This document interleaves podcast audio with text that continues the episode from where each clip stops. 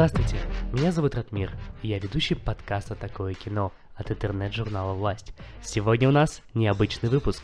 Мы проведем беседу с моей коллегой Анастасией Докополовой. Всем добрый день! Надеюсь, беседа получится интересной. Сегодня мы поговорим о том, можно ли объективно оценивать фильм, или это всегда упирается во вкусовщину. Насколько типичная фраза «я художник, я так вижу» вообще уместна в контексте анализа картины. Я подготовила вопросы, которые возникают у меня, как у обычного зрителя при просмотре фильмов. Ну а я постараюсь на них ответить. Поехали!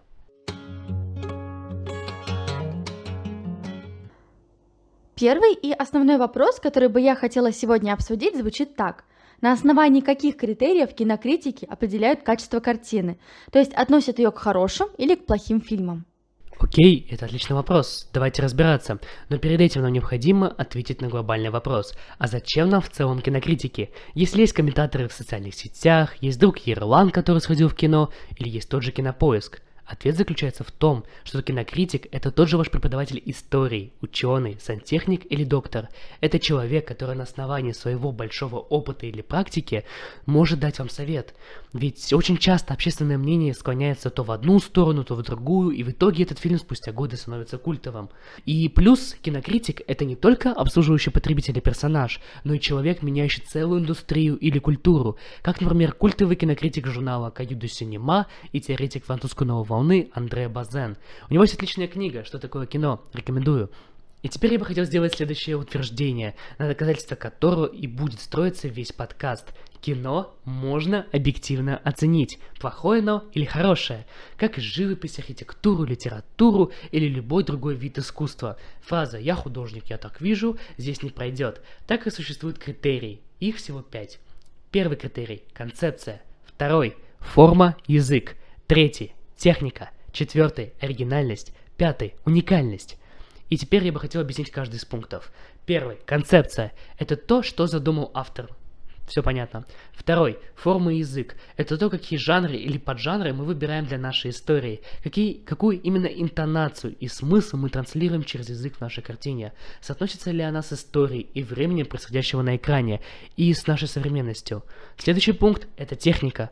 То есть то, как именно реализуется концепция. Актеры, операторы, звукорежиссеры, художники-постановщики, аудиовизуальные придумки режиссера – это все относится именно к технике.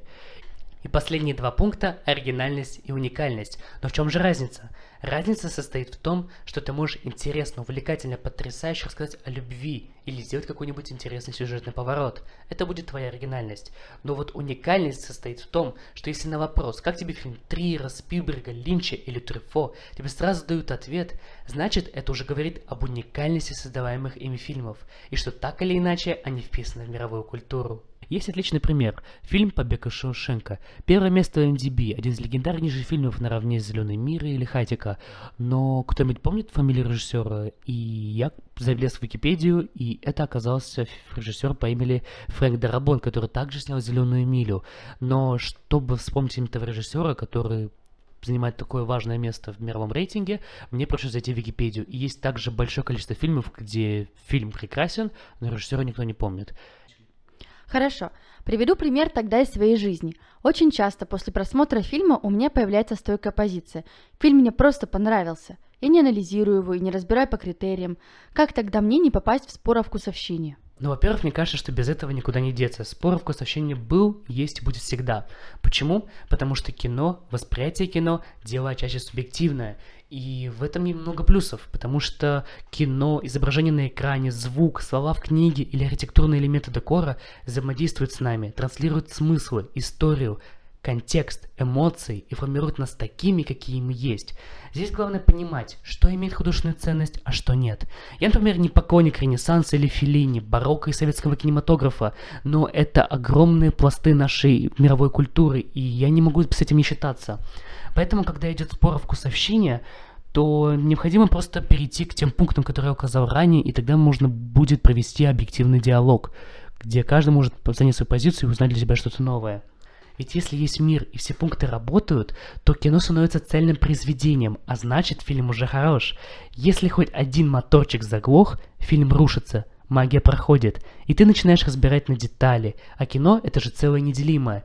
И да, забыл упомянуть, можно сказать, к черту правила, дало чертовы пункты, и даешь выход за рамки привычного нарратива. Круто! Я буду всеми руками за, ведь именно это артхаусы делают, то есть то, на что у большинства студий не хватает смелости. Артхаус открывает новые возможности в кино, новые формы, типы повествования, существования актеров, способы работы со временем и пространством. Без артхауса развитие в кино сегодня просто не может быть. И чем больше вы смотрите разного кино и не боитесь входить в зоны зрительского комфорта, тем легче вам понимать, где объективно хорошо, а где плохо. Потому что сказанные ранее пункты работают, по моему опыту, везде. Но это не значит, что комедии, боевики и мелодрамы нужно вычеркнуть и смотреть только на эксперименты Кадара. Нужно смотреть все. Если я хочу смотреть комедию, я смотрю комедии двухтысячных. Это мое детство. Если я хочу боевики, я смотрю классику блокбастера. Если я хочу новый эмоциональный, психологический и культурный опыт, смотрю что-то посложнее. Я могу любить одновременно Гаспара Ноэ и Кевина Смита с его фильмом «Джей и молчаливый Боб». Можно наслаждаться Тарковским и любить Келинку Сабину. В этом никакого противоречия нет. Главное – это то, что мне пытаются рассказать, в какой форме это будет обыграно и насколько честно со мной будут общаться. Больше всего я не терплю манипуляций и маленькой скрытки под боком. Это просто, по моему мнению, уважение к зрителю. Ратмир, давай разберем два фильма, придерживаясь критериям. Один пример возьмем из казахстанского кинематографа, а второй из мирового. Окей, давайте возьмем два фильма, которые будут не похожи на друг друга, у которых разные режиссеры, разные жанры и абсолютно разное все. Я предлагаю фильм Килинка Сабина Адамбая и Экстаз Гаспар Ноэ. Что ж, первый фильм Келинка Сабина, 5 пунктов. Однажды я, юная и беззаботная девушка, которая всегда мечтала жить в Дубае на Джумейра-Бич, попала в чимкентский плен в поселок Жугиры.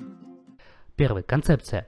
Показать эфемерность богатой, бессмысленной жизни в городе, где отсутствуют искренние человеческие отношения, и показать, что в ауле нет прогресса, но есть искренние люди. Второй. Форма и язык. Комедия положений с прямым повествованием и реалистичным нарративом, где есть четкая логика и понятная мотивация. Третье. Техника. Очень крутая работа оператора и колориста, они здесь большие молодцы. Некоторые актеры тоже очень понравились. Ну и, конечно, Нуртас Адамбай. Здесь он без всяких сомнений главный фундамент фильма. Четвертый. Оригинальность. Как мне кажется, получилось довольно оригинально. И из всего конвейера пустыши, который пускается сегодня в казахском кинематографе, этот фильм как-то, ну, остается в памяти. А вот с пятым пунктом у меня плохие новости. Уникальность. Ее здесь просто нет, потому что весь фильм строится на локальных шутках, и для мирового кинематографа это просто ничего не значит. Fuck you! Fuck you! Fuck you, кукушка!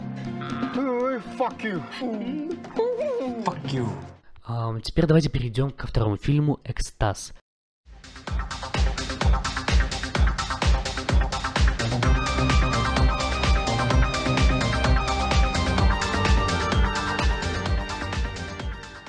Первый. Концепция. Довести зрителя до психологического, визуального и эмоционального экстаза и произвести некий коллапс его чувств.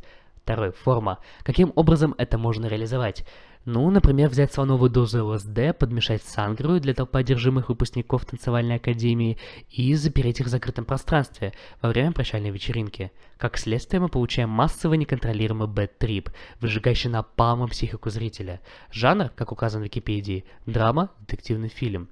Но я бы не смог дать фильму точное определение. Ближе всего, наверное, будет психологический триллер с элементами мюзикла. Язык строится на пластике актеров, летающей камеры, цветовом наполнении пространства, экспрессивном нарративе, и все это в пламенном сюжетном котле. Третий пункт. Техника. Прекрасно, абсолютно. Все. Все цельно и монолитно. Я просто не мог оторваться от экрана, друзья. Каждый элемент работает как часы, но особую роль в фильме играет камера перемещение которой порой влияет на зрителя сильнее, чем актер. Я был в настоящем шоке. И четвертый пункт — это оригинальность. При довольно лаконичной завязке устроить подобное мог только Гаспар Ноэ. Это плавно перетекает в пятый пункт — уникальность. Здесь мы снова видим кислотные цвета, безумный сюжет, невероятная камера и постоянная провокация вместе с тоталитарным отношением к зрителю и делает этого режиссера культовым.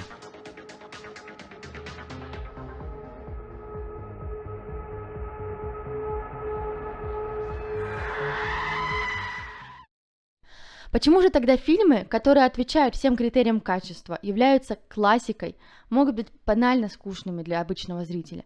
Например, фильм Федерико Феллини «Восемь с половиной». Ответ состоит в том, как мне кажется, что с самого детства мы смотрим фильмы и приучаемся к определенным голливудским правилам повествования. Существует классическая трехактовая структура, где есть завязка, основное действие и развязка. Структура выглядит так. Экспозиция мира, побуждающее действие, кульминация первого акта, второго акта, и после кульминации третьего акта идет мидпоинт, главный посыл фильма, примерно за 20 минут до конца. Запомните это при просмотре. Но затем идет развязка.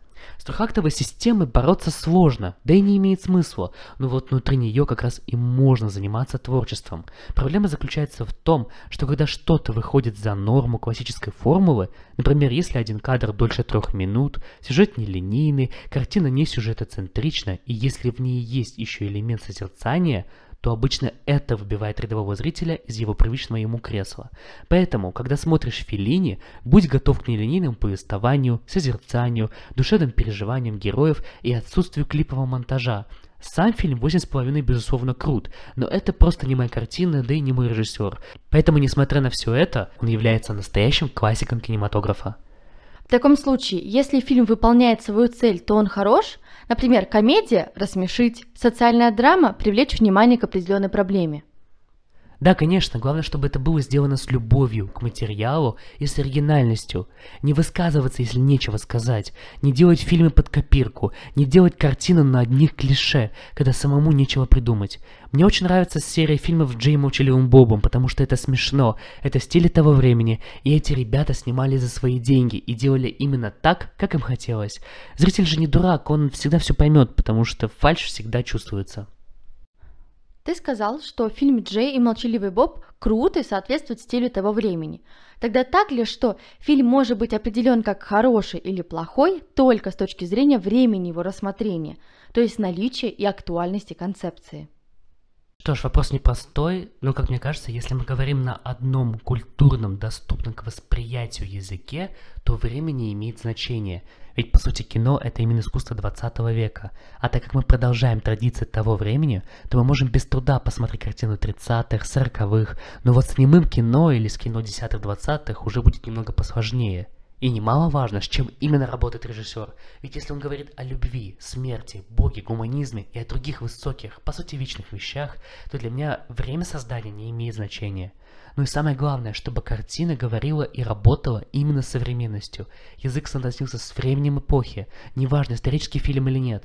Можно снимать Ромео и Джульетту или Екатерину II, но так как, чтобы это было рассказано в современной форме повествования. А вот сегодня снимать немые фильмы 20-х, психологическую драму о Вьетнаме 60-х или о Второй мировой войне в стиле 50-х, это будет просто пошло. В этом заключается еще одна великая ценность кино, можно уловить атмосферу, настроение, ощущения, переживания и самих людей, живших в то время.